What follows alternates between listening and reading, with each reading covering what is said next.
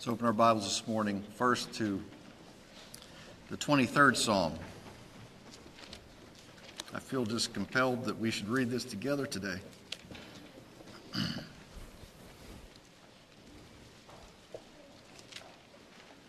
Have your own Bible or the hymn or the Bible from the pew. We will simply read these words together to remind us of our Heavenly Father's care for us.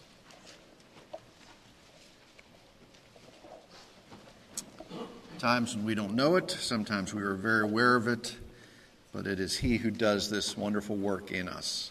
So if you're able, will you stand with me and we'll read together the words of Psalm 23. The Lord is my shepherd, I shall not want. He makes me lie down in green pastures. He leads me beside the quiet waters. He restores my soul. He guides me in the paths of righteousness for his name's sake. And even though I walk through the valley of the shadow of death, I fear no evil.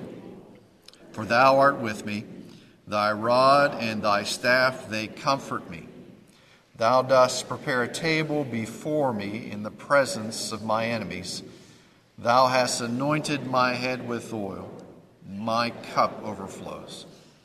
Surely goodness and loving kindness will follow me all the days of my life, and I will dwell in the house of the Lord forever. Let me pray. Lord, as we read these words, they remind us of who you are, remind us of your comfort for us, remind us that you do these things in our lives. So often, when we need rest, you provide it for us. You make us lie down in those green pastures. You give us the confidence and the stillness of heart so that we might find rest. You do the restoring of our soul. You do the guiding of us on the path of righteousness. You do these things so that our lives and all that we are might declare your glory. To the point, Lord, that our cup overflows with these things. You pour them on us again and again and again. They come pouring out of our cup that we might be demonstrators of this same mercy to those around us. Come, Heavenly Father, today, that we might experience these things as we study your word, that we might know them in our hearts, that they might fill us to the overflow of all that you give us. We ask this in Christ's name. Amen.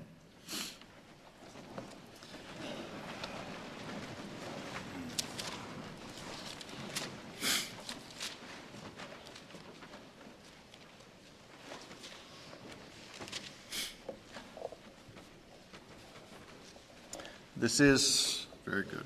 We got the thumbs up on Miss Virginia, so very good. This is Pentecost. For those of you who have red ties on, or red dresses, or the pyramids are red, um, the pyramids, I was uh, being examined by the EPC, and uh, this was a couple years ago at a Presbyterian meeting, and uh, they were asking me a question, and one of the guys talked to, asked about the church calendar and I said, well, you know, when you change the, uh, the uh, you know, I'm pointing to them, and, and, one of my buddies in the back row yells out, paraments, like that. so, so, I got a little help from the back row there. But you see, this is red, and red deals with the tongues of fire that we'll see in the second chapter of uh, signs of the Spirit coming down upon the church. Now, the second chapter of Acts is really a watershed moment in history and in the life of the church and in the plan of God as He works things out. Previously, the Holy Spirit would come upon uh, people and, and, and, and, and groups of people for a period of time and then leave, and they would do great things during those periods of time, and then the Spirit would leave. Well, from now on, the Spirit comes upon believers and stays. There is no coming and going of the Holy Spirit. If you are a believer, He lives within you. That is it. At the moment of salvation, the Holy Spirit comes and dwells within you. There is no need to search, do I have the Holy Spirit? Yes, the Holy Spirit is in you if you are a believer. Okay? Now, he does come upon us in special times of great and powerful works, times of revival, and we've seen this throughout history. Times where uh, plain, what we would call no, not no account, but, but just, just the likes of you and me, all of a sudden are able to do these great things. And all of a sudden, the words from our mouths have this power and have this authority, or we are able to go above and beyond anything that we could think or imagine and do things for the Lord. And the Holy Spirit has come upon us at those moments for those types of work. Now, let me read from uh, this second chapter of Acts so that we can have an understanding of what is going on within the context here.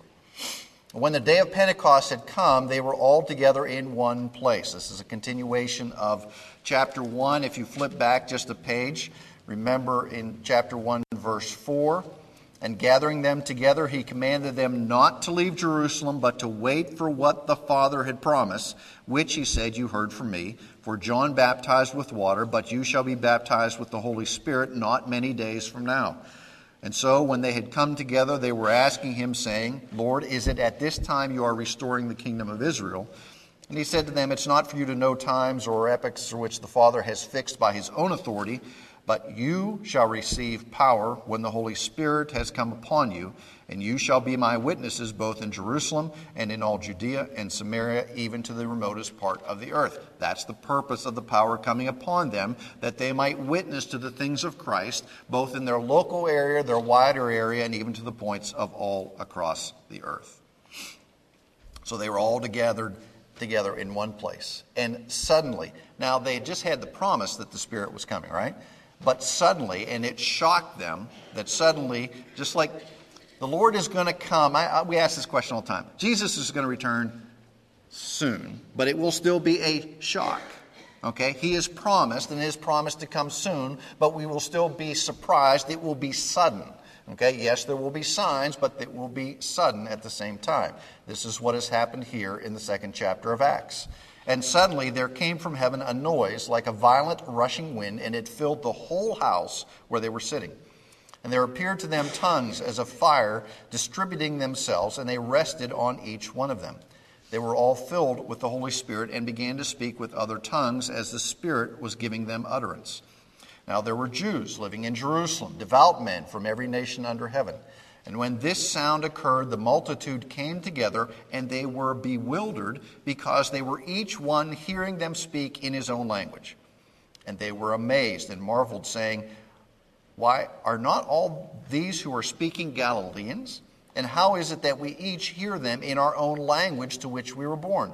Parthians and Medes and Elamites and the residents of Mesopotamia, Judea, Cappadocia, Pontus and Asia, Phrygia and Pamphylia, Egypt and the districts of Libya around Cyrene, and visitors from Rome, both Jews and proselytes, Cretans and Arabs, we hear them in our own tongues speaking of the mighty deeds of God. And they continued in amazement and great perplexity, saying to one another, What does this mean? What does this mean? Now, there is only one person I have ever met in my life who has experienced tongues in this fashion. Okay, as you can clearly see, this deals with known languages that were spoken so that others might understand the gospel message. He was a retired pastor. He was from South Africa, and he was in India for a period of time. And he was at this great outdoor gathering where one person was preaching. It was a great time of worship, but he was preaching in some obscure Indian dialect. It could have been any Indian dialect. My friend would not have understood it. So, but he was there and, and worshiping, okay, because he knew the presence of the Lord was there. He knew what was going on. He didn't understand anything that was being said. And as the man got up and began to preach, the woman standing next to my friend began to translate his words into English. Now, he was very grateful, even though he had never spoken to this woman before or ever met this woman before, but yet she was translating the message into English for him. And as she continued to translate the message, all the people around her began to look at her. And it was clear that she had never spoken English before in her lifetime. When the message was over, she no longer spoke English. Okay, that's the only time that I have ever heard anyone share any evidence um, of this type of work of the Lord. So does this work go on? Well, I believe my friend, he was that was the first person account of it. Uh, so, but what was the purpose of that? That was the purpose so that someone could understand the gospel and could understand the exposition of the Scripture. And that's what we have here in the second chapter of Acts. We have these people who are gathered from all over the world and suddenly all over the known world, and you see all of these places listed, and that means this is a different dialect or a different language in each of these places. They each heard the message of the gospel because the gift of tongues had come upon those who were there, and they were able to translate into these languages the gospel message. Okay, so that's what we have here going on in the second chapter of Acts. Now, this is not, we're not here to deal with the other uh, issues of tongues and the cessation or the continuation of gifts throughout the New Testament, but all we're dealing with is this chapter here. And after this happens, the church is never the same. The church is never the same from this moment on. If we're looking at uh, how we are studying the Word in, in, in, in, a, in a linear fashion, from this Sunday forth, everything we will deal with in Acts is different because the Holy Spirit has come. The Holy Spirit has come and rested upon the church, those 120 or so who are gathered. And how is it possible that they would go and change the world? How is it possible that Peter, who just a few days ago was afraid to, con- to confess that he was a follower of Christ to a little servant girl, how is it that just, well, we'll see next week, but in a few moments from now, he preaches a sermon that is so powerful that 3,000 are added to the church that day? What happened the day before? Why couldn't he have preached that sermon the day before? He didn't have the Holy Spirit at that time. Now he has the Holy Spirit, and everything within the church is different. Suddenly, Peter's the man. Why is he the man? Because he's got the Spirit. Okay? Before he was just Peter. Now he's Peter, the man, because he's Peter filled with the Spirit. Okay, filled with the Spirit. Before Peter was empty, God fills him with the Spirit. Before Peter had been a failure, God makes him a success. Before Peter was weak, God now makes him strong by the indwelling of the Holy Spirit in his life. Now, it certainly looks from history when you, when you study history and those who've gone off into the mission field or those who have done great works for the Lord, that they don't seem to be anything special according to the description of what the world thinks it takes to be successful. Okay, often people who go into the mission field, often people who go and do these great things for the Lord are not suave, are not have the necessary gifts that we would think that the world would say. You know, if you give your uh, resume, uh, you know, you're not going to get hired according to the world. If, but that's not what the Lord is concerned about. The Lord is not concerned about those gifts. The Lord is concerned about your availability to Him. Now, one of my favorite examples of this, and we've talked about him before, is William Carey. Uh, so I will just remind you about William Carey. William Carey was born in 1761 in a small village in England. Uh, not very. Um, uh, not very special according to the things of the world. He spent his childhood in poverty. His first job was as a shoemaker's apprentice. He was a cobbler. Okay? He had no formal education, but he read a lot. He had some gift for languages. He was never considered very bright by those around him, but he stated himself, when asked, What is your gift? He said, I can plod. I can plod. Now that comes in very handy in the rest of his life. He became associated with the Baptist and began to preach in small churches. And in 1791, uh, his sermon, which is known uh, as kind of the, the, the call for missions across the world, he used this phrase expect great things from God, attempt great things for God. I think we're well aware of that statement. There were no missionary societies at that time. There were no real missionary interest as there is today. The hyper Calvinists, and I'll explain that what a hyper Calvinist is, uh, pretty, ha- pretty much had reign of the church in England at that day and their view of evangelism uh, kind of uh, held sway. And William Carey went to one of their meetings once and said, You know, I feel called to go to India and take the gospel to India. And the response was, Young man, sit down. When God pleases to convert the heathen, he will do it without your aid or mine. Okay, that's hyper Calvinism. You don't have to share the gospel, the Lord will just convince them sooner or later. Gee, that goes against certain things in the New Testament about taking the gospel into all the world, making disciples. How will they know unless they are told? Things like that. I don't know any hyper Calvinists today, by the way. Okay? So Carey was rejected on four different occasions for mission work until he was finally accepted, probably just to get them out of his hair, out of their hair. Okay? Probably just to send him off. The average lifespan of an Englishman in India at that time was about 60 days, so they really didn't give him much chance of being successful in India. Okay? Carey did not have the experience, he did not have the gifts according to the world, but he was weak, and the Lord made him strong. He was empty, and the Lord filled him. He was a failure, and the Lord made him a success. He spent six years in India before seeing his first convert. After that, did great things for the Lord, a couple of them. By 1801, Carey had translated the Bible into Bengali, Oriya, Marathi, Hindi, Assamese, Sanskrit, and over Sanskrit, and over the course of his life, he would translate all or parts of the Bible into over 40 languages or dialects. 40 languages or dialects. When he died at age 73, he had been a college professor, he had founded a college, he had open, seen the doors of India open for missionaries, and he had been instrumental in ending the practice of sati or widow burning. Okay, of widow burning. Not much to look at, but he was empty and he was weak and he was a failure according to the world, and the Lord filled him, and the Lord made him strong, and the Lord made him a success. Lord made him a success. So, as I said, when we come to chapter 2 of Acts, everything is different. Those who appear to have nothing are suddenly filled with everything they need to do the ministry the Lord calls them to do. Remember at Jesus' baptism, what descended? It was the dove that was in in the Holy Spirit in the form of a dove. Now he was ready for his public ministry. The Holy Spirit has come upon the apostles and the disciples and those gathered in this room. Now they are ready for their ministry. Okay, now they are empowered and ready to go. Jesus explains that they would be baptized, back in Acts chapter 1, baptized with the Holy Spirit a couple days from now, so that they would be able to witness to Him, witness to His words and His work. And we know that the main theme of most of the sermons recorded in the New Testament are the resurrection of Christ so that they would be able to witness to the resurrection of Jesus Christ. They would depend upon that, that power, they would rely upon that power. And while they had experienced a measure of power before, now they were going to experience that full measure of the Holy Spirit's power in their lives. Now, to understand this particular event of Pentecost, we have to understand a little bit of Jewish history as well. There were three main feasts in the Jewish world. The first was Passover, and that was held in the spring.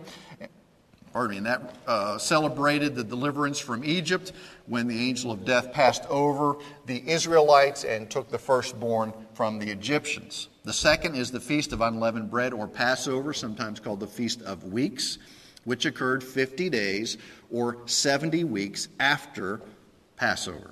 Okay, and this at this feast they offered the first fruits of what they had harvested, the first fruits of what they have harvested. Now, uh, we talked a little bit in Sunday school today. You didn't gather it all in and then give a portion off the top. You gave the first fruits that came in. And this happened on a Sunday, right at harvest time. So you would go out on Saturday and you would harvest and bring it in and you would offer it to the Lord the next day. Okay, that was the first fruits. And then the third one, uh, the Feast of Tabernacles, which happens in the fall. Now, in these feasts, uh, we often have this offering of bread with leaven in it. You know, in, in, Passover there was the unleavened bread, but in the Feast of Pentecost you had this leavened bread, and it was a sign of this mixing. Leaven is often a sign of sin in the Old Testament. And they would wave these two loaves of bread during this feast and during this offering. Well, when you take it with the coming of the Holy Spirit here in Acts chapter 2, you see that this integration of leaven within the bread, it can be applied to the integration within the church now. No longer is this just a group of Jews in the promised in the promised people, the covenant people. This is now the gospel message is now being taken to the Gentiles as well. Okay, remember, in Christ there is neither Jew nor Greek, slave nor free, male nor female. We are all one in Christ. Okay, this is this great integration from every tribe, tongue, and nation into the church. So all who believe in Jesus Christ receive the Holy Spirit at the moment of salvation. Galatians chapter 3. You can write that and look that up a little bit later. Paul states, You are not in the flesh, but in the Spirit, if indeed the Spirit of God dwells within you. But if anyone does not have the Spirit of Christ, he does not belong to him. We read that a little bit earlier together from Romans chapter 8. Now, we need to be careful to distinguish between a couple of phrases, a couple of items as, it, as they are listed in Scripture. Uh, Jesus says that the apostles would be baptized by the Holy Spirit, which occurred on the day of Pentecost. Baptism refers to being totally identified with the Spirit and its initial reception of the Spirit. Paul tells the Corinthians, For by one Spirit you were all baptized into one body. This baptism ties us into the body of Christ. When you become a believer, you become a member of the body of Christ. You're the ears, or the, you're the eyes, or you're the fingers, or the toes, whatever. You are part of the body of Christ. The New Testament doesn't command us to be baptized by the Spirit because that happens when we're saved. The Lord does that work. We are commanded to be filled with the Spirit, to be filled with the Spirit, which means to be controlled by the Spirit. I mean, think about it for a moment. Do you want to be controlled by your own desires, your own emotions, your own feelings, your own thoughts, or you want to be controlled by the Holy Spirit that comes from our perfect Heavenly Father? Which will it be? Well, if somebody burns your breakfast, how are you that, after, that morning? Okay, are you grumpy? What if you don't get any breakfast? What if you have to work through lunch? How do you feel? Okay? Or how do the people around you feel? Do you want to be controlled by your own changes and your own fickleness, or do you want to be controlled by the Holy Spirit? The baptism of the Spirit comes in a sovereign, single, unrepeatable act by our Heavenly Father just like justification, just like adoption, he reaches down, he grasps us, pulls us up out of our sin, breathes life into us, gives us this Holy Spirit. Being filled with the Spirit is a continual filling process that we as believers are called to be a part of. Now, how do you be filled with the Spirit on a regular basis? Well, you're baptized at once. Now, how do you be filled? We must first empty ourselves we must first lay ourselves bare before our Heavenly Father and confess our sin and seek after His will in our lives. Now, you can turn over with me to Colossians chapter 3, because this talks about the filling of the Spirit. To be filled with the Spirit is to consciously to continually practice the presence of our Heavenly Father in our lives. To practice the presence of our Heavenly Father in our lives. Well, what does that mean? It means to have a mind and a heart saturated by the Word of God. If you're going to practice the things of God, you've got to know the things of God. If you're going to come before Him on your knees, then you have to know what He expects of us. So when we turn to Colossians chapter 3, verse hmm, 14, we'll start in. Colossians 3:14. He's just given a, a, list of things, and then he, he adds this at the end. And beyond all these, put on love, which is the perfect bond of unity, and let the peace of Christ rule in your hearts, to which indeed you were called in one body. Let the word of Christ richly dwell within you, with all wisdom, all teaching, admonishing one another with psalms and hymns and spiritual songs. Think, singing with thankfulness in your hearts to God. And, when, and it goes on to describe even more of that, okay? So, what does it mean to be filled with the Spirit? To continually renew your mind in the Word of God, to continually think upon the things of, of Christ. What will your life look like if it's filled with the Spirit?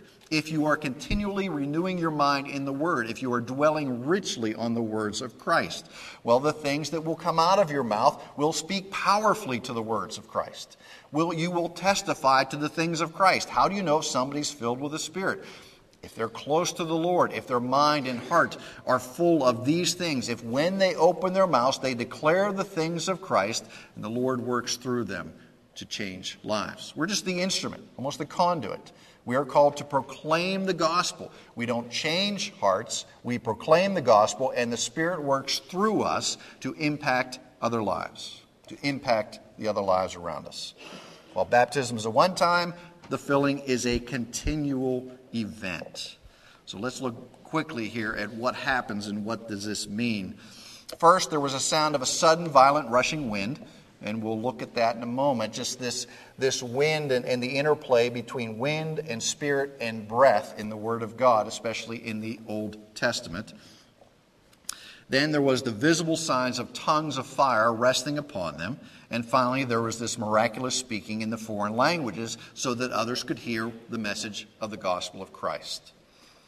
All right, wind first. When we speak of the Spirit, we usually mean the Holy Spirit or the Spirit of man. When you speak of the Spirit in these languages, you also deal with breath and spirit and wind. They are all the same word as they are tied together, both in the Hebrew and in the Greek.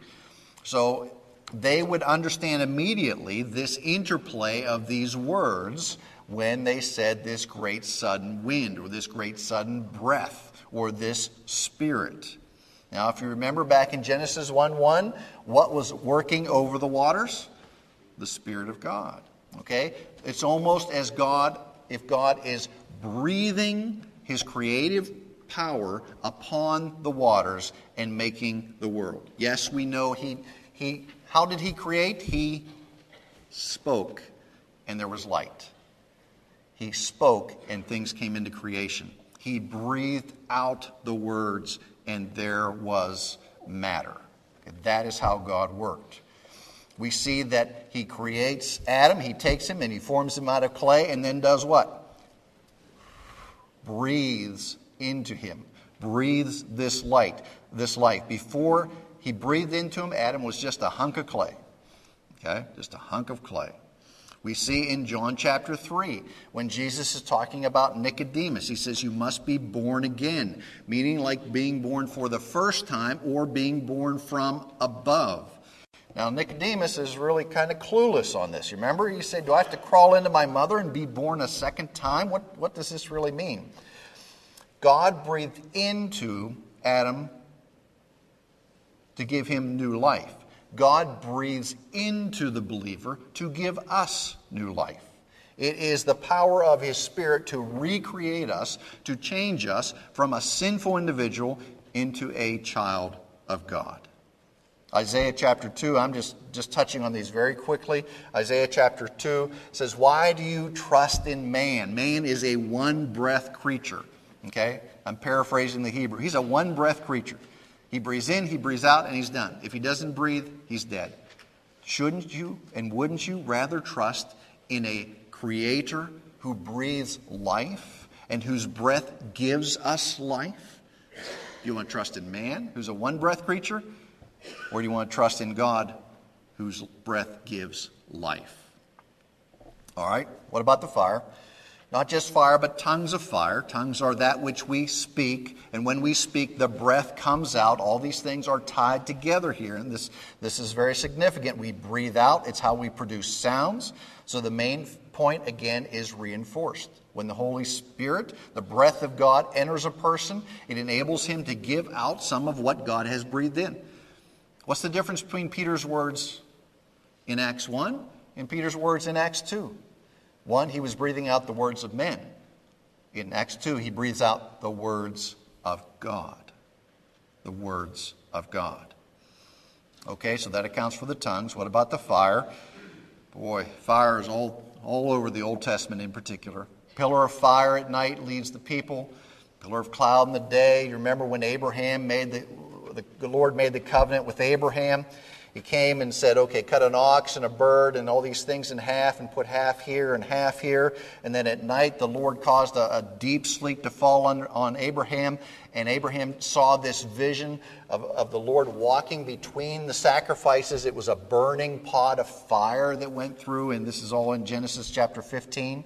That was a sign of the Lord. This fire was a sign of our Heavenly Father. Hebrews chapter 12 says that our God is a consuming fire, a consuming fire that brings both heat and light. So fire warms us it and it consumes the dross in the purification process that leaves only the gold. This is the work of our Heavenly Father. So, as Paul states later, the gospel is the power of God for salvation to anyone who believes. How will they know? When the Spirit works through us, when we open our mouths to speak the words of Christ to them. The gospel must be verbally proclaimed for the power to come. Down through church history, we see these times of reformation and these times of revival come just, it's not willy nilly, it's according to the plan of the Lord, but people must humble themselves first. We must continually fill our minds and hearts with the things of God, and then our Heavenly Father provides those things which He has promised. Revival is clearly the sovereign act of God, but He calls us to get our hearts right so that then He will come and do this powerful work. Verse 12 All those who have heard this message of the gospel in their own languages, as these other people have spoken in tongues that they've never spoken of before, they go, What does this mean? What does all of this mean? That's next week when Peter opens his mouth and the Word of God comes forth. So let's pray. Heavenly Father, you sent your Holy Spirit, and nothing was ever the same in this world. Our Savior, Jesus Christ, said, I have to go, but I'm going to send one who will stay, who will comfort you, who will empower you, and you'll do greater things than I've done. That is the call upon the hearts and upon the church today to do greater things, to do more, to take the gospel into further and further places. Whether that further place would be our own family, our next door neighbor, or across the globe. That is the call upon our hearts today. We can't do it in our humanness. We look at our own resumes, we don't amount to much.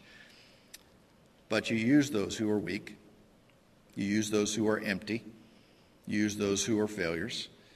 You make us strong. You fill us with your spirit. You grant us success, and you give us the multiplication. It's not for our glory, but it is for yours. It is so that we might help fulfill your purposes and your perfect plan. Lord, for believers you have come and the Spirit lives within us. Now we pray that we might be filled with the Spirit on a continual basis. Prompt our hearts that we would desire and we would consume the things of your word that we would dwell in the things of Christ richly, that we would begin to see this promise of what happens to those who are filled with the Spirit, this, this power and this authority, this ability to do things that we could never dream or imagine.